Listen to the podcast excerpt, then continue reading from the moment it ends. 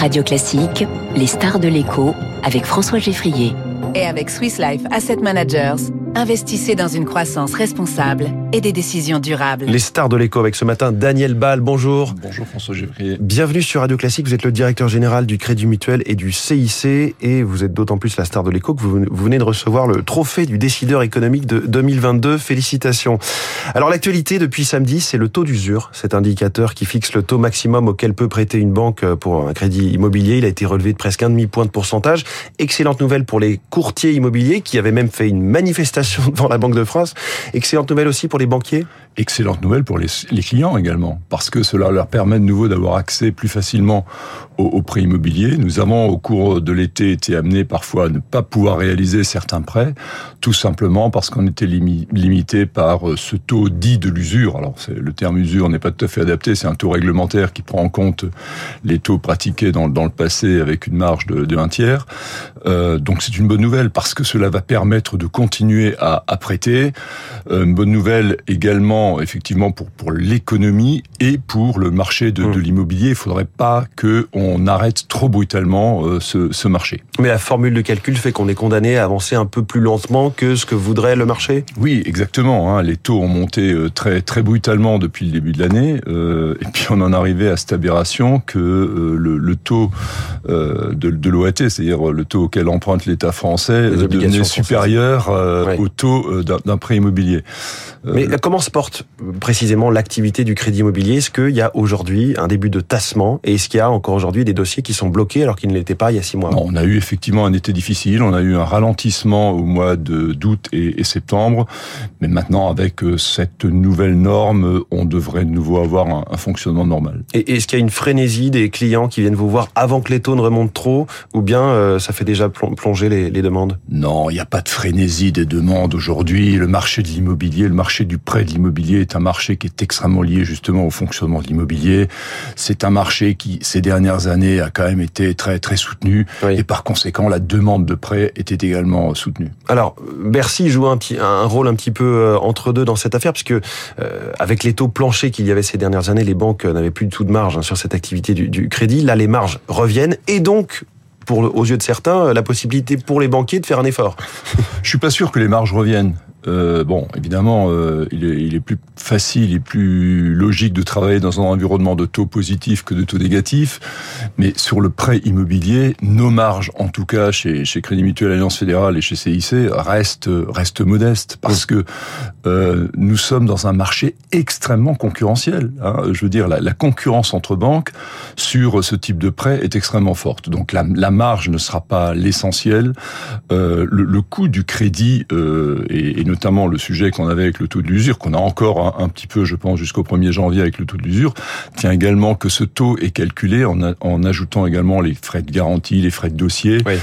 et également le, le coût de l'assurance emprunteur. Et le coût de l'assurance emprunteur est évidemment plus élevé pour les personnes qui ont plus de 40 ou plus de 50 ans oui. que pour les, les, personnes jeunes. Alors justement, les demandes pour changer d'assurance emprunteur explosent. Hein, quand on lit ce matin le, le journal Le Parisien, depuis un mois que la loi permettant de changer à tout moment est entrée en vigueur. Est-ce que c'est le cas aussi aussi chez vous qui aviez secoué le secteur en, en supprimant le questionnaire de, de, santé pour certains prêts Oui, nous avons supprimé le questionnaire de santé pour euh, tous les prêts jusqu'à 500 000 euros pour l'accession à la résidence principale par des, des, clients fidèles. Nous sommes effectivement également l'objet aujourd'hui d'un certain nombre de, de, demandes de résiliation de, de contrats d'assurance emprunteur. Il y a un côté un peu arroseur arrosé? Non, je crois pas. Euh, c'est un élément qui a été pris en compte. D'ailleurs, euh, lorsque la loi Le Moine a été mise en place, il y a également eu, mais jusqu'à 200 000 euros seulement, euh, ouais. la suppression du, du, questionnaire de santé. Non, le, la, la, volonté de la loi est qu'il y ait davantage encore de concurrence sur l'assurance emprunteur. Donc cela se passe. Donc on traite ces dossiers. Euh, on a un délai de 10 jours, donc ça signifie qu'il faut les traiter extrêmement rapidement. Maintenant, ce n'est pas non plus une explosion. Ouais. Et, et, au niveau du taux du livret A, on apprend ce matin euh, toujours dans cet excellent journal Le Parisien, euh, qu'il n'augmentera pas ce taux au 1er novembre. C'est ce qu'indique la Banque de France, du fait des dernières revalorisations très significatives. Il augmentera en revanche euh, en février. Est-ce que c'est une bonne chose qu'il n'augmente pas en novembre? Pour l'économie, je suis convaincu que c'est une, bonne chose. Hein. Finalement, le, le, taux du livret A a été multiplié par 4 depuis le 1er janvier. Hein. On était à 0,50, on est à 2% aujourd'hui.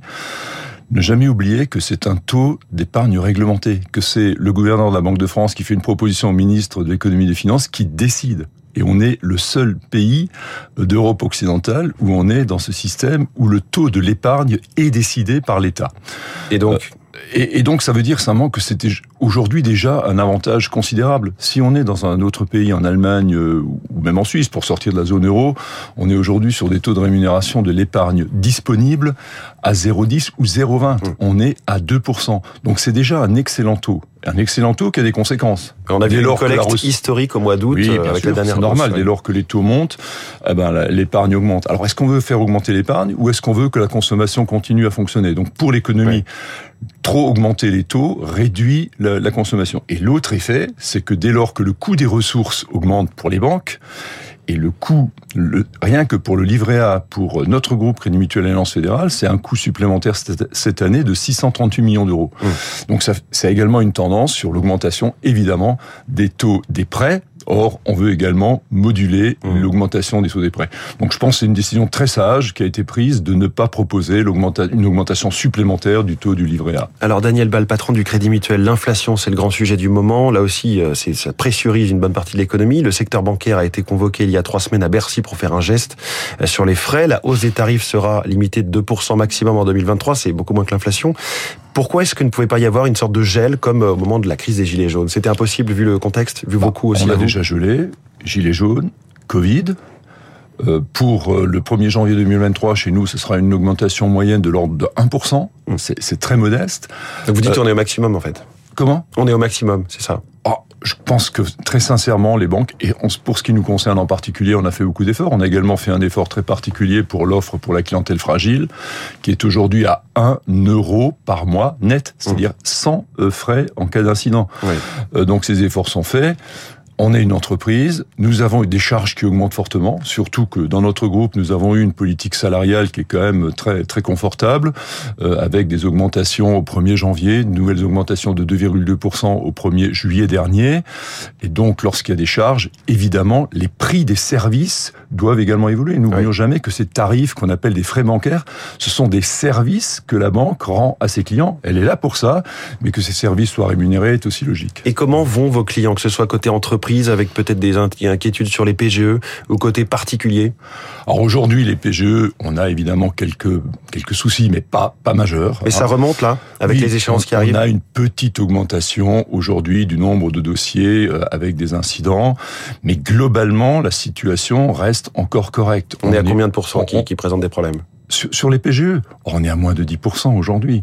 Et puis euh, même, même globalement, on a moins euh, de d'entreprises ou de professionnels en situation difficile qu'avant la crise du Covid. Oui. Donc on est encore dans une situation qui reste saine. Cela étant, ne nous faisons aucune illusion, la hausse très forte des coûts de l'énergie, des matières premières, euh, commence à peser sur un certain nombre d'entreprises Mmh. et euh, nous aurons, hélas, euh, je veux pas être, euh, veux pas faire de, des annonces qui soient pas de bonnes intentions, mais nous aurons forcément quelques Oui, défaillances défaillances. dans, dans, dans les mois qui viennent et nous devons nous y préparer. Nous y préparer tout simplement aujourd'hui en échangeant avec les chefs d'entreprise pour anticiper le plus possible les problèmes. Quand vous voyez, euh, dernière question, que le groupe Free Iliad qui se lance sur le marché des paiements des commerçants en cassant les prix, est-ce que c'est une vraie menace que vous regardez?